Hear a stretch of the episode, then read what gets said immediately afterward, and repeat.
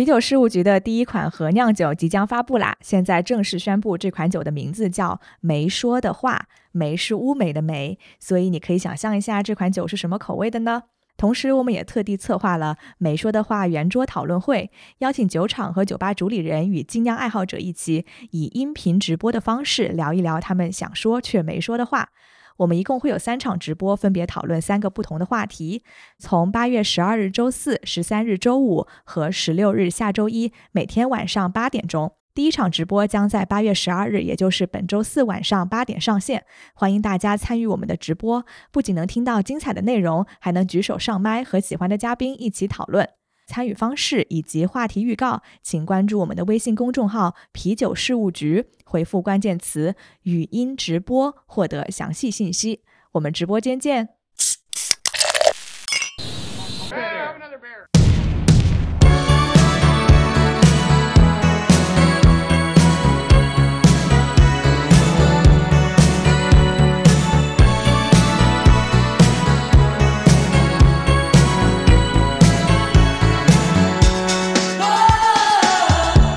Hello，大家好，欢迎来到啤酒事务局，我是天，我是齐，我是今天嘉宾老潘。老潘今天自己 Q 自己出现了，对，天先来介绍一下吧。这个名字可能大家呃不一定能听说过，但是他们的酒你肯定喝过。很多中国精酿的爱好者喝到的第一款中国精酿，很有可能是一款叫做贵的啤酒，杭州 Test Room 酿造的。然后老潘就是 Test Room 的主理人，欢迎老潘。欢迎老潘。嗯，大家好，大家好。讲起这款柜，我真的是当时刚从美国回国的时候，好像是在超市里还是在哪里，然后看到那个贵的那个包装，然后一下子就被吸引了，就是大大的一个贵字嘛，然后想说，哎，感觉像是桂花味的，然后一看还真的是，然后我就买了一瓶喝，我觉得真的确实是我非常入门的一款国产精酿。对，让我印象最深的一次是去逛苏州那个诚品书店，就一排都是书嘛，书架上面有一排这个柜，然后感觉特别有视觉冲击力。还算是一个挺破圈的一个酒。除了诚品书店之外的话，像嗯单向空间也有卖，我们就是艺术展什么的会去的比较多一点。好像先锋也有卖，嗯，先锋书店。嗯，OK。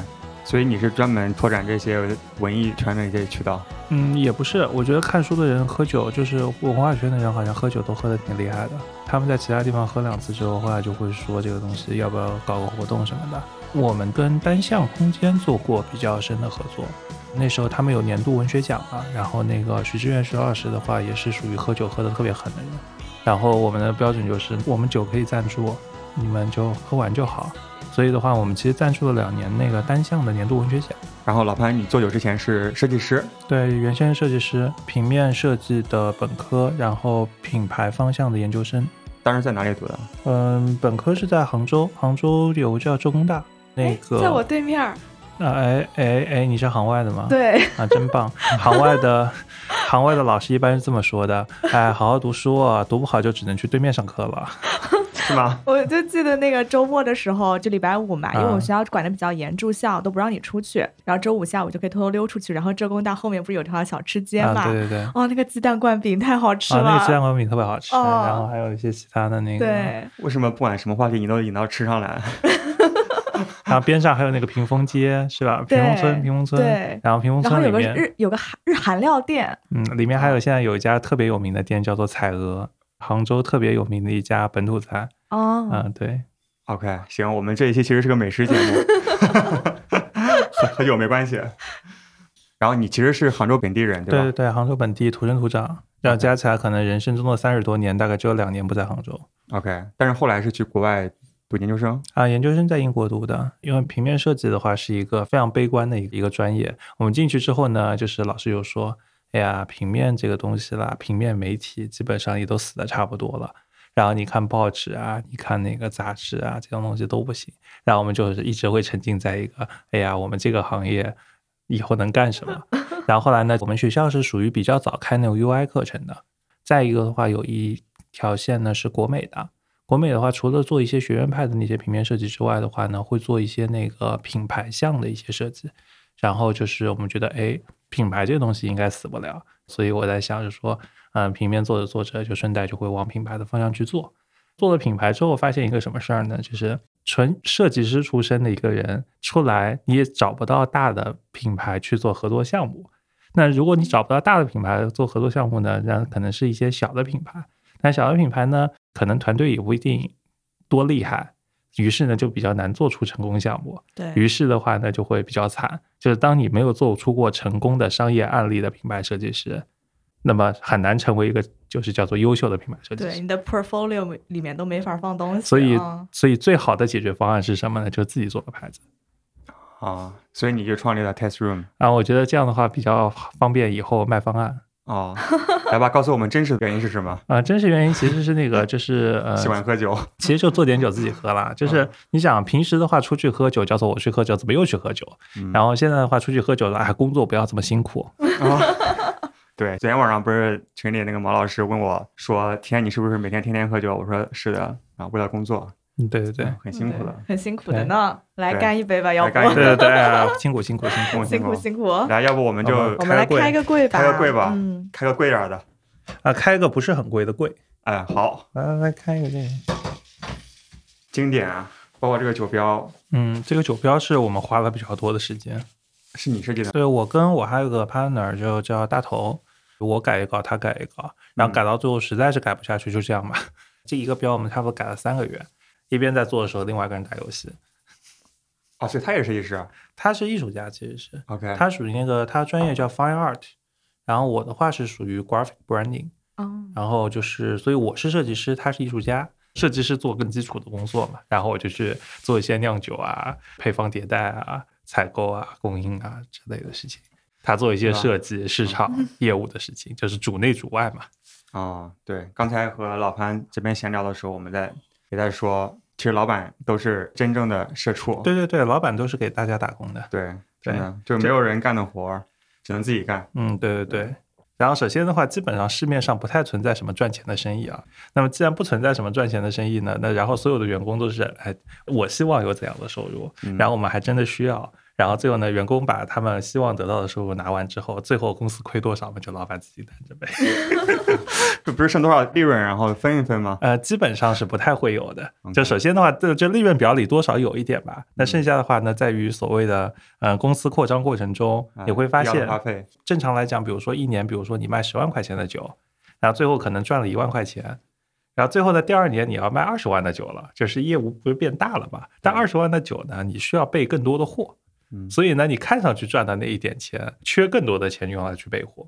所以就这个行业，就是我觉得做酒这事儿就就不如说像那个，就我们这种做流通货的啊，就不如像光头他们这种开店的现金流好，就是有一点点羡慕，是吧？嗯。那你打算开店吗？这个是我觉得是必须要锻炼的技能啦。做一个品牌来讲的话，其实还比较需要去给客户或者粉丝或者怎么样，不管怎么称呼，给他一个完整的体验。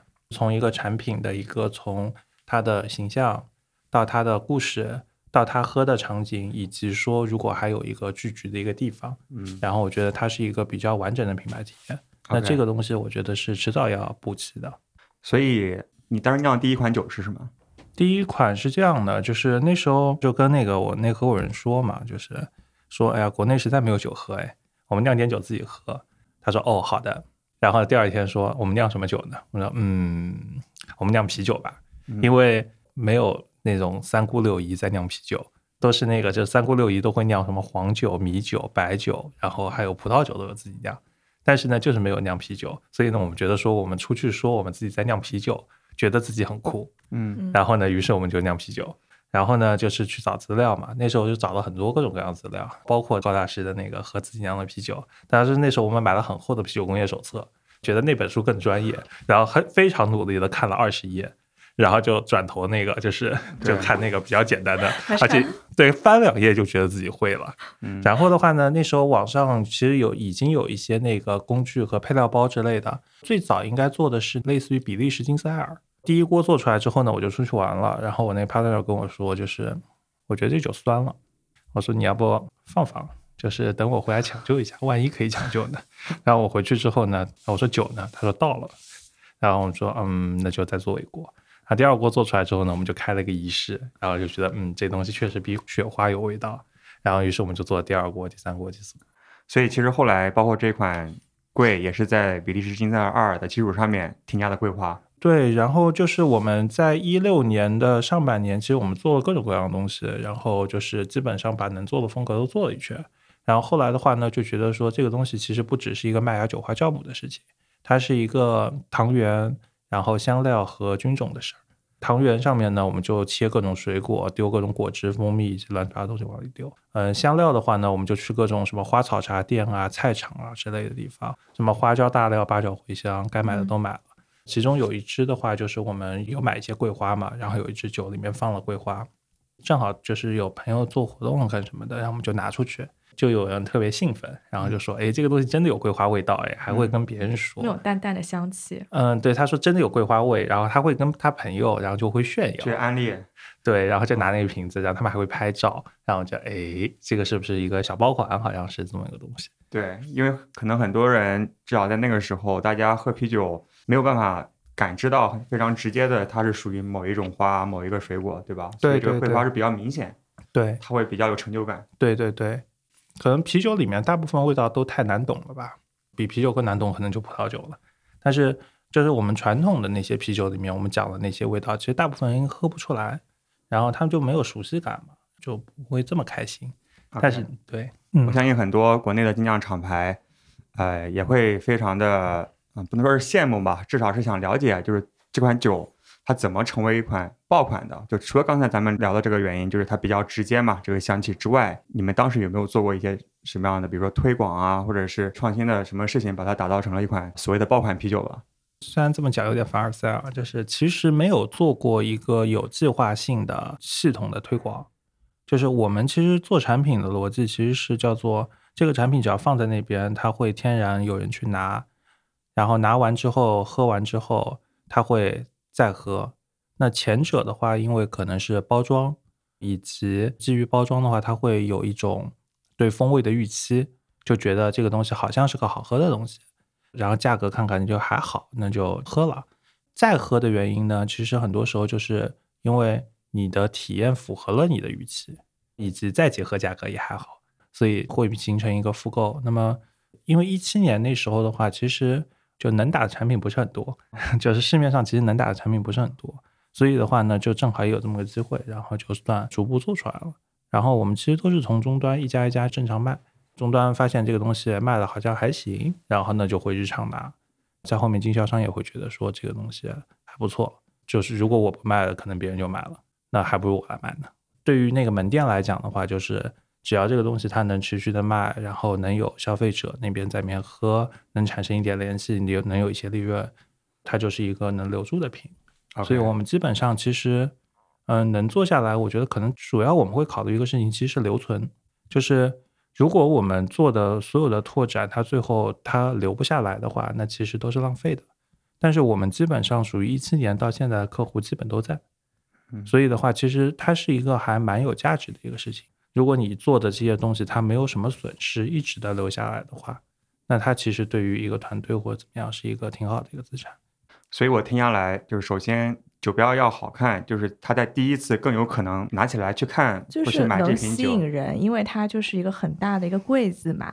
我之前听一个 podcast，然后就是讲元气森林的成功，他就是说，因为元气森林也是一个很大的一个气，然后就是这种大字的一个形式，可能很能抓住你的眼球。比如说货柜里一排东西摆在那边，你可能很快就能被这个字给吸引到。对，所以酒标它能够在很大程度上影响消费者会不会第一次购买这个酒，但是要不要复购，其实还是看你口味本身。对，就是在我们专业来讲的话，我们老师经常讲一个事儿，叫做。不在于说你在一个事情里面放了多少内容，而在于你的消费者从里面，或者说你的观众从里面就抽出多少内容。所以的话，其实很多设计其实可以看到，就是说它过于多的想把更多东西放进去了，而没有说是多少信息被读出来为标准。这个可能是很多设计的问题。对，当我们在做精酿啤酒的这件事情的时候，其实我们在做的是一个叫做更高级一点的啤酒，更优质一点的生活体验。那么，当我们在做这个东西的时候，视觉或者说是外观上，大家的一个习惯性认知是什么吗？首先，中国是一个没有很自己的审美标准的一个国家。最早的时候的话，它会有一些所谓的西方的就是好的，但是其实一七年左右的话，它其实是已经开始有一些东方美学开始出现了，会有一些影响。类似于那种国潮吗？嗯，不是，嗯这个典型其实是无印良品。哦，所以中国会有一种审美标准，叫做日本一样的就是优质的，日系风，对，就是像日本一样的，只要说明这个东西是一个标准的优质品。嗯，那所以的话，像日本一样的，它就变成了一个标签嗯。但是我觉得最近的其实整一个时代又变了，大家变得更聪明了，或者说在大家变得文化上以及审美上更有自信了。所以这个时代，我觉得它它还有变化，但是在那个时间点，所谓的像日本一样的这个东西，他会说：“哎呀，这个东西好高级哦，感觉跟日本的零食一样。”哎，对，嗯，对，对，就是这种感觉。就是比较简约。对，其实日语里有个词叫做 wabi sabi，宅记，宅记，深思熟虑的，然后禅宗的那种极简的对，风的设计。嗯，这是一种，但实际上真的在日本的商业环境里面，它又是一个非常，呃，非常猛烈的，嗯。其实是一个非常猛烈的，经经过就是，嗯，就是精心设计的一个主要信息的强突出。他们你就看日本的便利店里的所有产品，每一个都其实做的特别好，然后只要放回来就特别能打那种感觉，嗯。嗯，而且它其实一点都不宅基，，OK，它其实是一个非常入世的、非常入世的、对非常商业的。就日本的很多包装，它其实就是非常大的字，然后各种感叹号，非常抓眼球的。对对，其实是不是花比萨比对，它其实是一个非常撩人的一个信息，它是会有自己的一个信息结构。是的，但是就只是说中国的话，我觉得在那个时间点啊、还缺点自信，但我觉得现在其实变了，就是更多的有自己的一些审美啊，以及产品上的一些要求。所以我觉得就国潮不是一个太好的词啊，就其实叫国创，我觉得会更好一点，就是一个更中国人基于中国本土的一个土壤去做一些产品以及体验的创造，它比国潮这件事情可能更根基一点。就是还是融入了中国的一个文化元素嘛。对，就是我觉得是更尊重，就是说自己的人和自己活着的这个环境，然后嗯去做更走心的，或者说更在这个环境中更合适的产品。对经得起推销的、深思熟虑的对一些设计，它不一定是潮的，它可能是美的。嗯，对，或者嗯说单纯的实用性的，它是一种就是把某一种在中国环境下的实用性做到极致，也很好啊。嗯，那你们最近有没有想从这一股国创风里面找到一些灵感，做你们的标签设计啊，或者产品的设计？嗯，没有，暂时还没有。我们就一般只做自己。OK，我们标准就是做自己喝得下去的东西，然后设计一个自己觉得还行的东西。因为我觉得你们的设计风格还挺多样性的，嗯，对，各种各样的都有啊。嗯，要要不要帮我们介绍一个另外一款你特别骄傲的设计？啊说我们这个巧克力的吧。深色啤酒本身不是一个特别好卖的东西，因为大家都会觉得深色啤酒太苦，觉得太浓、太苦、太厚重。但是呢，就是当你一说里面加了巧克力之后，大家哎很开心，说哎巧克力哎这个香香甜甜特别好入口。我觉得现在中国的产品现状是大部分人还在一个呃零到一的水平，那么给更多的人去做一些产品，我觉得是我们在做的事情。OK，齐要不要给大家描述一下这款包装？其实就是一个一块巧克力，然后上面插了个吸管，嗯，就是那种可以喝的巧克力，是嗯那种。我觉得作为一个用户，我看起来可能就是他想传递的就是那种液体巧克力的那种感觉吧。嗯哦，我一直以为是个雪糕。嗯，就是巧克力那种包装巧奶吧，克力包儿，嗯，它其实是一个方方的一个那个巧克力那个就是盒子。我现在一直以为下面是一个雪糕的木棍儿啊，就或者一个管子，然后我们回去回去反思一下我们自己的图形设计能力。不，但我觉得没关系啊，是一个挺可爱的一个设计。对，然后你们那个果汁西打系列非常可爱。嗯，对，那个是真的可爱。这种的话叫做比较可爱。非常的山核桃，对，巧克力加进去，我觉得巧嗯可可粉这个东西就觉得有点无聊，就因为别人都加嘛，然后能不能做点特色？然后说其实就是巧克力其实是跟坚果之类的其实都是很搭的嘛，国外有很多所谓的坚果巧克力，但是国内有什么坚果呢？就可以有山核桃呀，嗯，就是而且山核桃的话，比如还有山核桃瓜子啊之类的，也不甜，没什么负罪感，但是有黑巧克力那种味道。嗯，对，主要是不甜，我非常喜欢。是，甜度是这样的，就是其实中国人其实吃的东西不是很甜，所以我们之前的话做过一款牛奶石涛，一般的牛奶石涛，比如说像左手的那种，是五点几度且甜度很高，但是我们会觉得说，一个是本身中国人其实不是很吃甜的一个地方，所以呢，我们把乳糖其实量降了很多，基本上是对折甚至更多。第二个的话呢，我们增加了谷物投放，就是在想本身它已经是一个深色酒了，那么我做一个谷物风味更饱满以及甜度减半的，所以的话，它其实是一个双料半糖的牛奶石桃，是我们最早拿奖的一个品，就是一七年的时候。贵反而是很后面，就是到一九年的时候，大家开始喝着喝着口味变了。就当年其实大家都喝一些比较重的酒啊，然后但反倒说是，所以一七其实你可以看一七年左右的酒的话，就是比赛其实风味淡的或者说是嗯结构比较简单的酒是很难拿奖的。但是在一九二零年就变了，就是大家开始喝多了这些重的东西，发现在比较轻薄的情况下的平衡性跟那些特征。也是一个挺有价值的东西，所以一九二零年的时候，这个就是二零一九年，对，二一九二零一九二零二零的时候就开始二零一九哦，对对对，二零一九跟 二零二零年的时候就开始有一些比较轻薄的一些酒能拿奖，所以贵是反倒是后来才拿奖的。OK，昨天我们去 Brew Dog 喝酒嘛，啊，然后一下午都喝了好几款酸啤，包括野生发酵那些，然后晚上回去。就是牛皮糖，嗯，林老板不是给我寄了那个腊梅的酸艾尔嘛，嗯，又喝了酸，我觉得一天都喝酸的，真的有点难受，所以我也是第一次主动从冰箱里拿出来了一款 Trip Smith 的帝国世涛尼克斯，就是敢哥特别骄傲的，嗯，之前其实我自己不喜欢波特还有嗯世涛这一类的酒，但是我真的发现它的意义就在于你喝这么多酸，然后这么多水果，它会让你的口腔里重新平衡回来。让自己缓一缓，压一下。对，我觉得挺好，可以混着喝。对对对，我觉得精酿啤酒这事儿可能最有意思的是告诉大家说，这个东西可以不只是一个味道，它可以是各种味道。当我们消费升级的时候，我们可以说从一个月喝一百瓶雪花升级成喝一百瓶百威，但是再升级的时候，它不可能升级成比如说一百瓶，比如说山核桃波特。对，这个是不可能的。它可能会被拆成，比如说二十瓶朋克，十瓶，比如说帝都海盐，五个山核桃可波特，呃，七八瓶贵，嗯，然后再怎么样的，就最后的话，它会变成一个更多元的一个饮酒体验，还可以喝一点麒麟，还可以喝几瓶百威，会变成一个更多元、更高级一点的，也不是更高级吧，就文化上更高级一点的。对，而且风味上也是有更加一个循序渐进嘛，然后有更加的多变性。对对对，然后就是当你到那个水平的时候，就是会包容多种风味，嗯，不是说它只是一个单一的一个东西。对，有选择总是好事情。你可能面对一百款啤酒，最终你还是选择了百威、雪花、青岛，没问题。对，但是如果你只有一种选择，那其实你没有经过思考，就就很无聊，就接受了一个东西，就觉得挺无聊的。我们很难想象说世界上的方便面只有原味，而我们历史上的啤酒其实已经发展到这个阶段了。所以你们做原味啤酒吗？我们自己在做那个酒的时候，我们喝很多麒麟跟那个朝日，就是公司内部还有麒麟党跟朝日党啊啊。你是什么党？我原先是朝日的，现在是麒麟的。朝日的风味它攻击性比较强。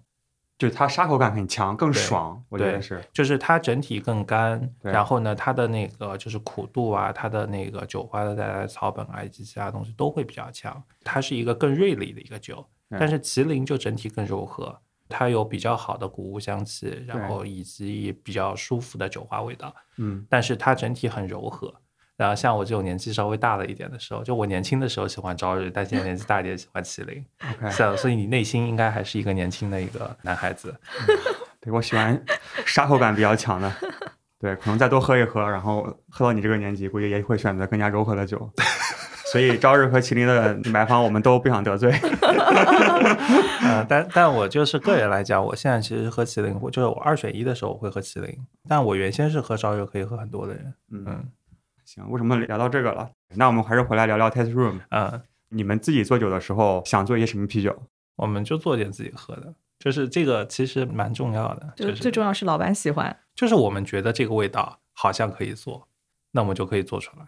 就刚才讲嘛，就是我们的产品看上去很乱嘛，呃，是事实是的，就是 就比较随机。对，因为我就是一个特别叛，有一点点叛逆了，就不能说特别叛逆。但是这事儿呢，就是有一些人呢，就叫做家里怎么样，你就不怎么样。比如说我们现在去做一个类似于叫做生意的事情，对吧？但实际上我家里是没有任何一个人是一个商业背景的。呃，家里会问你想不想考公务员？我说我不要。他说就是他说哦好的，我再也不问你了。然后后来的话我就做酒，然后呢会被说啊做酒这么不正经的事情，没事我们先做吧。然后说好的，那不再劝你了。哦，那你爸妈还挺好的，就不再劝你了。对对对。然后那么，嗯，他为什么讲到这个事情？讲到你想做什么酒啊？做什么酒？做生意。做生意比较随性，比较随机，有点叛逆。对对对。然后原因是什么呢？就是因为我自己是学 branding 的嘛。那我知道说 branding 它这事儿就是一般套路是什么？就是他们经常讲的叫做，呃，首先品牌它会有个历史故事，它把这些东西全都历史实际事件，它是一个其实你没有办法改变的东西。然后呢，所谓的品牌再塑造，它就是把历史发生的事情拉过来。重新拆解，用一个新的价值观重新解读一遍，嗯，把它合理化。对，那么这里面的话，我觉得，那所以其实你怎么讲，其实真的不重要，你做什么事会比较重要。所以呢，我们做什么酒呢，会比较重要。但实际上，我们怎么讲它其实不重要。然后再一个的话呢，就是因为我们平时做 branding 的时候，经常讲你要建立一套自己的框架，然后呢，按这个逻辑再进行开发。但是呢，我觉得首先能力有限嘛，就是叫做作为一个新的厂牌。技术实力也有限，然后也没有工厂，最开始，然后还有各种就是有的没的东西也卖不出去。那么这种办法怎么办呢？就是先做，然后任何一个东西万一跑船，那时候做了一些反正各种各样的东西尝试吧。所以的话，就是其实，在二零一九年左右的时候，我们的品看上去更像是分散的几十个品，每个都长得不太一样。当时是特地不想创造一个整体的品牌感，就是想说，哎，不同的东西看一下哪个能跑。可以就是其实没有给很强的限制，说我们要在哪个框架下去做什么东西，因为再多也多不到哪去，然后少呢，反正就也也不差这一个，所以就做了更多的尝试吧。就野蛮生长的那个阶段，嗯，甚至不是生长，就是叫做放任自由。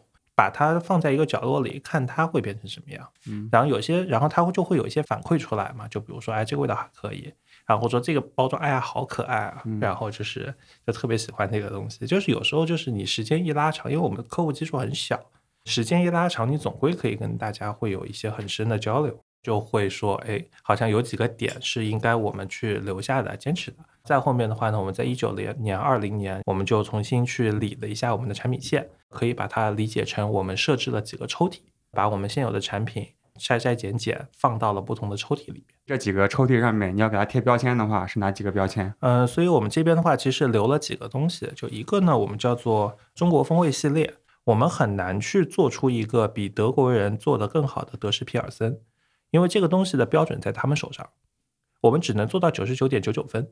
即使比它好喝，它也可以有权说这个东西不正宗。但是呢，我们能做的是什么呢？就是有一些味道是实际上是在西方人他没有办法理解的，或者说他们从小没有这个习惯的。然后以及我们把啤酒当成一个，嗯，就把它当成一个食物的一个主体吧。他们比如说会吃他们的牛排啊、汉堡啊、酸菜啊，会像什么东西，就是德式的。然后他们在那种场景下，以及说欧洲人在味觉、他们唾液分泌以及对于一些风味的敏感程度，跟我们是不一样的。对，所以他们在那个情况下做出的这种所谓的德式皮尔森去搭配这个东西的时候，他比如说在那边吃着意大利面，然后吃着他们德国的烤猪肘子、酸菜，对，然后这时候喝的那一杯皮尔森，放到我们这边配我们的呃，比如说炒面，然后配我们的火锅。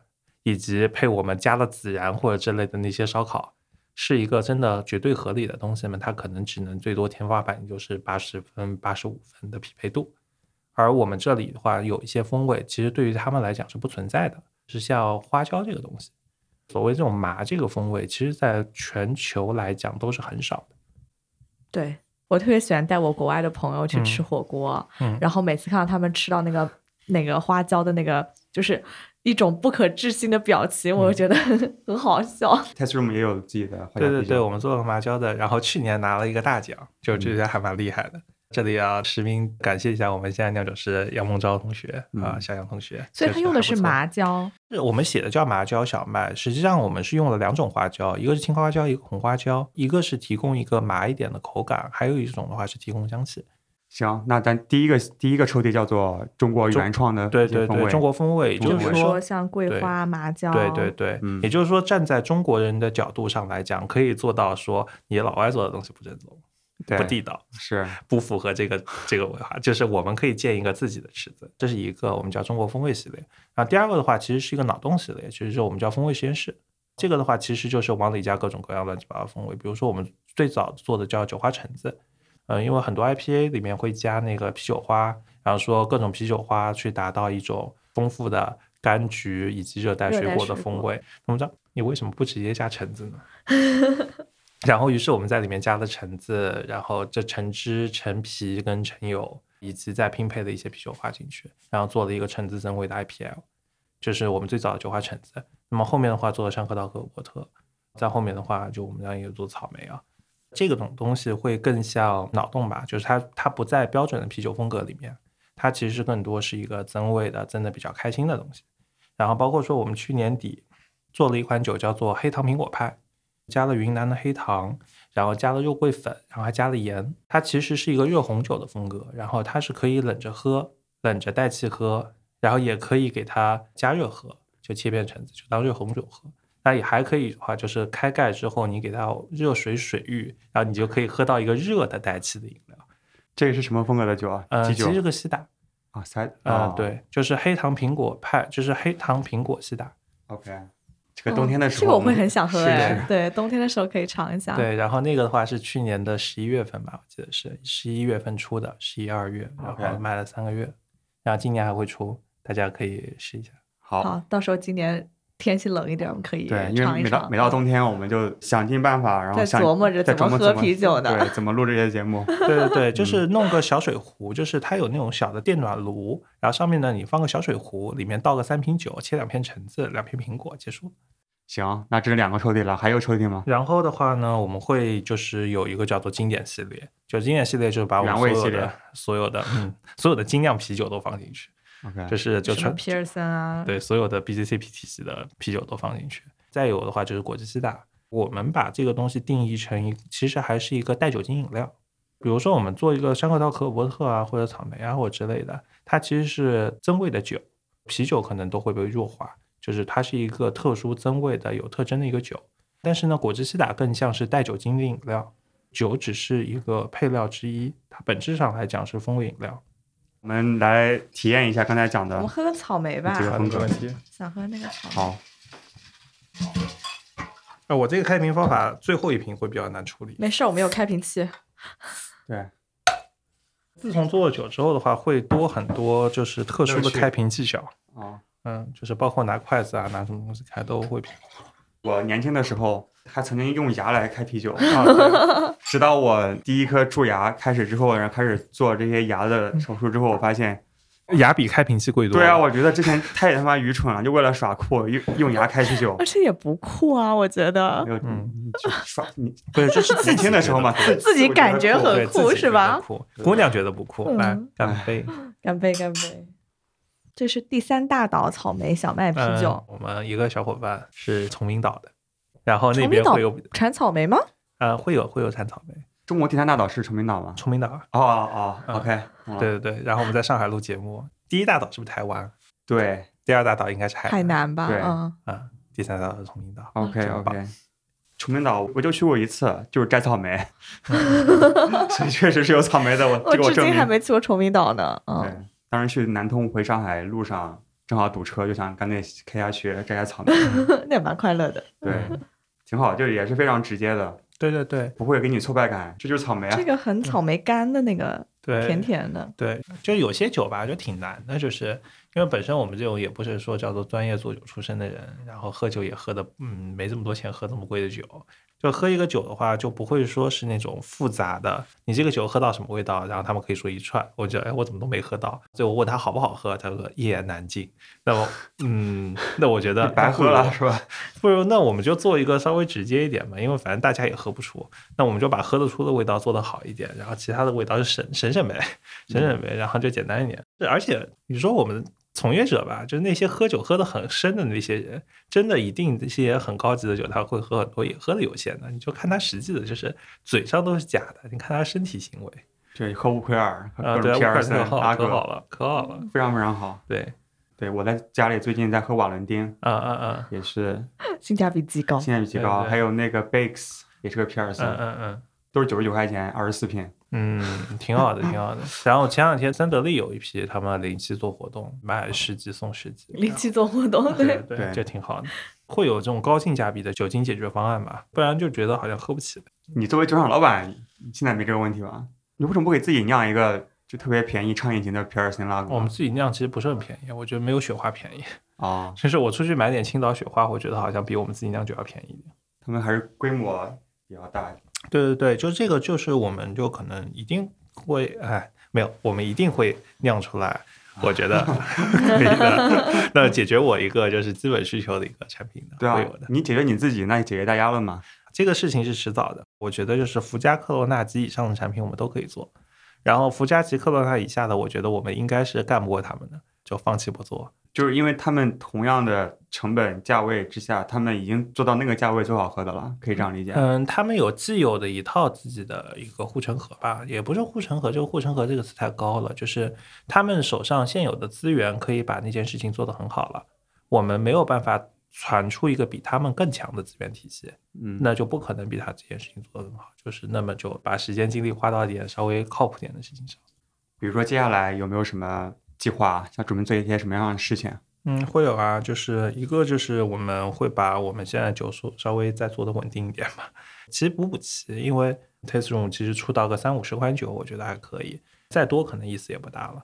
那我们先把这些东西先给补补齐，然后第二的话呢，就是门店做做好，然后我们正常出个酒，起码让大家知道呗。把我们就是最基本的那些，我觉得做的其实挺欠缺的，就是我觉得是最差的消费品品牌都做的比我们好，比如说产品内容建设啊，跟一些基本的宣发。这不是你的专业吗？呃，没做嘛，不是，啊，就是就觉得这事儿，呃，肯定做得好，是对吧？那就先不做，先放吧。然后可以先把酒做做好。对对对，嗯因为我觉得做酒真的能把酒做好，真的是还蛮难的一件事情。去年我当了半年厂长，会有设备问题啊，会有生产质量问题啊，真的会有。你真的想不到会哪里冒个事儿出来，所以去年基本上我当了差不多半年的厂长，管各种事儿呗，就是真出事儿了，我都处这了。那我们能解决的尽量解决，解决不了，那整个公司天花板也就这就就这点水平了，大家认了就好了。然后所以就是得往那边处着，包括说我们还在那个平时会上下屏啊干什么的，就体力劳动也经常做，然后就很爽，就简单的快乐。简单的快乐，非常 同意。其实今年的主旨叫做勤劳致富，是 就是是老板感受到了劳动的快乐吧？呃，也不就是觉得有些事情啊没有这么复杂，就是就把基本的事情做做好，这件事情就差不多了，就已经比行业百分之九十人要好了。那剩下的话呢，我觉得再讲一些就现代化的东西，那可能说我们现在的传播方式可能还过于古老了。酒这种产品它它是一口一口喝出来的。我们其实在做一个产品公司嘛，本质上来讲，就是我们种出来各种产品，先做出来，然后呢再给它投到市面上，让大家一口一口喝出来，最后慢慢变成一个可能更多的一个产品。但是在这个过程中，我们有没有办法？就本来可能一口一口喝，喝到一万个人可能要一年，那我们通过可能半年的时间或者八个月的时间，达到同样的结果。然后中间比如说，嗯，有一些稍微现代一点的工具能使用，比如说什么工具？我觉得拉几个微信群就好了。嗯，对，这也是我们干的事儿。如果说我们的交互方式是这种相对高效的方式，就是做酒，然后大家喝掉，形成反馈，好的就去传播一下，不好的我们就回来改。那么它变成一个相对高效，而不是说需要我们的人带着酒一家一家店去跑过来的话，它可能会对于我们产品改造在中国市场上做更好的酒、更快出现更高水准的酒会有帮助。非常做互联网产品的思维嘛，就马算嗯小步快跑，不断的尝试，不断的迭代，然后迅速的得到反馈。对，但是我一觉得套一套的，对对啊，但是它的前提，design thinking，但是我觉得它的前提是你先要把一圈合适的人用合适的方式聚起来，不然的话，其实你的样本就是错的。样本错了，你问啥都没用。就是你比如说你 design thinking 的话，你不可能说你把那些叔叔阿姨们，就是在菜场里面，就是平时的菜场的平均人群作为一个基础，它不是你的目标用户嘛？对，然后以及说，呃，如何跟他们形成一个嗯沟通方式，因为很多时候我们喝酒这个东西还是面对面的，很多时候面对面的某一种交流，它的其实准确性更高。但是如果说我们能变成一个云喝酒的方式呢，可能可以更快一点，或者更一对多一点。当然，面对面的还是会有，它是会有加成而已。对，就是深度和广度之间找一个平衡。对对对，嗯，然后不然的话，我会觉得说有点慢。就是这个事情的话，老实讲，就是一支酒，如果它要从做出来到大家喝掉，并且它就是改很多次版，并且沉淀下来，其实它是一个比较长的时间。然后你不改个五次、五六次吧，五六次差不多。那么如果你把时间拉长，酿一批酒一个月，然后你出去跟人喝一轮两个月。那么也就是说，三个月一个周期，那可能要改两年。那他们能不能在一年的时间或者八个月的时间能达到？那我觉得这个是可能说我们作为一个产品公司要去想的问题。讲到这个，就是快速迭代嘛，不断尝试。那比如说像贵这个爆款的话，你们之前迭代了几版才达到一个比较想要的一个状态呢？能改的基本都改了。最开始的那个桂花小麦是一个呃，算是金色艾尔，然后呢加的酒花呢是果香型的酒花。然后后来的话呢，改成了小麦，换了小麦酵母。最开始是德式小麦酵母，后来换了别式小麦酵母。酒花也从果香的，后来换了偏草本型的。桂花我们其实换了很多产区的，因为大生产的话，我们还做了离心，最后留下来这么多东西，基本上都改。所以大概花了多长的时间达到一个比较想要的状态呢？嗯，从我们第一批桂花小麦出来到那个商业化生产是七八个月。基本上半年的时间内，我们做了三十个批次，就看起来是非常简单直接的酒，但其实也是背后经过很多迭代，而且可能是越直接越难去调到最佳的状态。我觉得有些东西讨论没有用，做呗，嗯，就干就好了。很符合你们勤劳致富的 呃，勤劳这个态度，对对，勤劳对吧？就好好干。对对对，就最近总结出来的，就觉得大部分的方法论是没有用的，就勤劳致富是一个相对来说有用的方法论。那就对了。炖就对了，多炖一点，多给老板们反馈，嗯，他们就可以改进这些酒。喝个花椒、麻椒吧。嗯。好，这花椒好明显啊，就是瓶子掠过就。其实那种就青花椒的那个味道。麻椒小麦，嗯，我发现你们特别喜欢用小麦啤酒做各种增味，加起来也是这么几个基底吧。今年不是很流行水果酸吗？哎呀，这我自己都喝不了多少，不做。包括混浊我们也没做，就自己不喝就不做。老板喜欢，对，因为这事儿就是不是，我觉得最大的点就是连自己都不怎么喝这东西，做它好像就有点问题。果泥这东西啊，嗯，我们的果汁西打最早的版本的果汁西打，果汁含量特别高。然后呢，生啤拿出去之后呢，他们就会有终端啊。老板啊，你看啊，你们果汁都不要钱啊！你看底下打出来几杯，怎么都是这种浆状的？这怎么？哎呀，真的是果汁不要钱啊！啊，这这二零一八年的时候 啊，啊，现在呢打出来浆状的，哎。没事没事，这个东西都是钱，然后都是用料足。但现在就是那那时候就是，哎呀，这就是这底下几杯嘛都是那样的。但现在就世道变了，所以这个事儿哎说不上，这是一个。啊，第二的话呢，其实我们做了一个还蛮有趣的东西，但实际上只有小范围喝到的。之前不是有酒花酸嘛，酸 IP，它其实做到最后啦，你是喝不出什么麦芽味道的，它其实都是果味，果味和酒花味。所以我们在想说，索性就不加麦芽了。然后呢，我们就拿苹果汁为基底去做了酸化。乳酸菌酸化完了之后呢，再去加那个啤酒花，就做了一个酸酒花西打，它也会有那种果泥感，因为加了比较多树莓跟那个樱桃之类的汁，圈内喝的都觉得挺开心的。我觉得这事儿就是 就比较难做，就是它比较难做商业化，我们就不定期做一点。一般消费者不是特别能接受这种味型，就是就不用就浓厚的酸的。嗯，对，就是饱满的、浓厚的、酸度很高的这么个东西，因为对他们来讲，跟一般印象中的啤酒区别有点大。那么这些东西的话，就属于我们坐着放着，大家喝那就给个面子喝一口。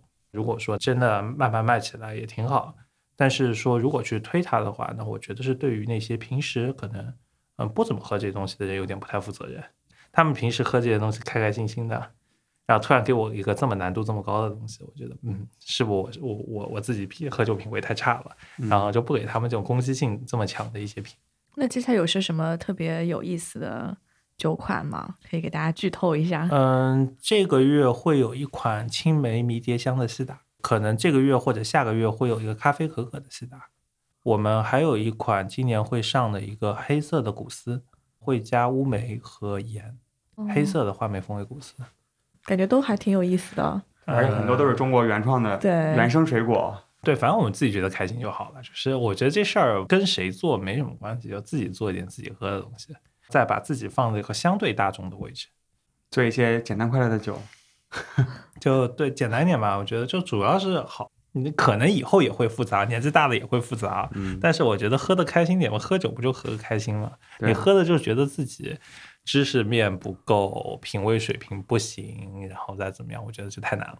嗯就是就喝酒都本身就是我们想去逃避到某一个会有一点，但这时候发现我操，就是过来打脸，就说哎这事儿你不懂，就是还要被人秀一脸，就很讨厌。就做点让人开心的东西吧，就喝酒就图个开心呗。老师，来喝一个，来干杯杯，干杯。那这个麻椒其实最合适是配什么吧？就是配烧烤，它不是配火锅，就是因为在那个烧烤的香料里面其实是不带花椒的。哎，讲一个故事啊，我原来在英国的话有一个，就是有一次我在就是南伦敦，然后一个酒吧里有一个 pub 里面喝酒，然后喝着喝着呢，边上那个老外就是一个一个英国老头儿。就捅了一下我，然后就抛来一个赞许的眼光，说：“嗯，这个小伙子不错。”然后这个是你喝的，这个是 Real Ale。然后我在想，Real Ale，对啊，就是就我觉得我这很厉害，就是这种算真正的酒，就就是我觉得就觉得自己很高级真。正的艾尔，对对对，然后呢，做这个行业之后吧，发现哎，这事儿 Real 就是其实英国不是有个 Real 运动嘛，就是真爱真爱运英国的一个动真爱运动嘛。真爱运动再仔细想一下，这个本质上什么呢？不就是不杀菌嘛？不杀菌不过滤嘛？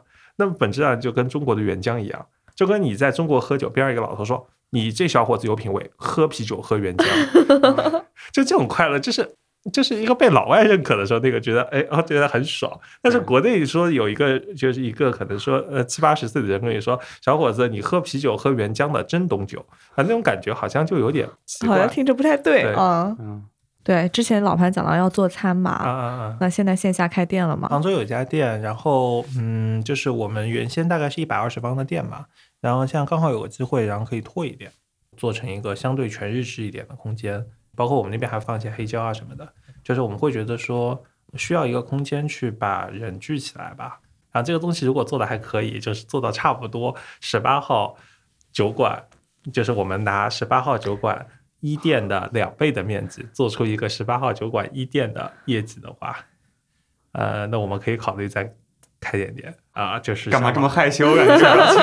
向老师傅们学习？就是这还是要学习一下，学习一下。对，我们也力所能及，帮 Test Room 带点队友们过来。可以，可以，可以，啊力所能及的帮我们喝掉一点酒。对，可以。好呀，那加入一下啤酒旅行社，嗯让大家带着那个开瓶器去打打卡，去尝一尝 Taste Room 的酒。嗯、然后这个是要怎么样的一个流程啊？我们要求至少就是进店要送一杯酒的。哦，好的，没问题啊。就一杯送一，没有，我们一般我开玩笑。没有，开玩笑，开玩笑。也也进来一杯酒，然后我们送酒的标准是你得喝完，然后我们每个杯酒大概一一点五升到二点五升的杯子，你看着选。那算了，那那这个优惠我们不要那了。有点凶。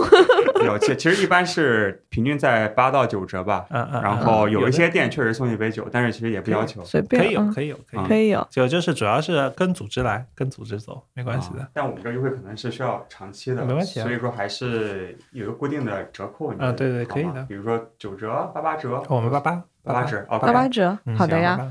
对，那带着开瓶器就可以去杭州的 Taste Room 店享受八八折的优惠。好的 OK 好的好特别好。感谢老潘。感谢老潘做客啤酒事务局。好的，没问题。然后我们谢谢事务局。我们可能之后去搞一个杭州的旅行社，嗯，好的。到时候可以去。对我们线下站打算看下次去个杭州吧。嗯，还可以，然后我们那个厂在千岛湖，所以需要去千岛湖也可以溜一圈。啊，那挺好。很好啊，就是千岛湖生态也好，很舒服。对，就是千岛湖，其实秋天去比较好，天气稍微凉一点，哦凉一点。杭州的夏天实在太难受太可怕了记忆犹新。而且千岛湖这样的巨大的湖面，它会反光，就是太阳上面晒一道，下面反光反一道，然后你就会死。秋天安排一个。对对好的，对，可以秋天比较，舒服。可以嗯可以。嗯，好的，谢谢老潘，好，谢谢老没有谢谢谢潘，谢事务谢。谢。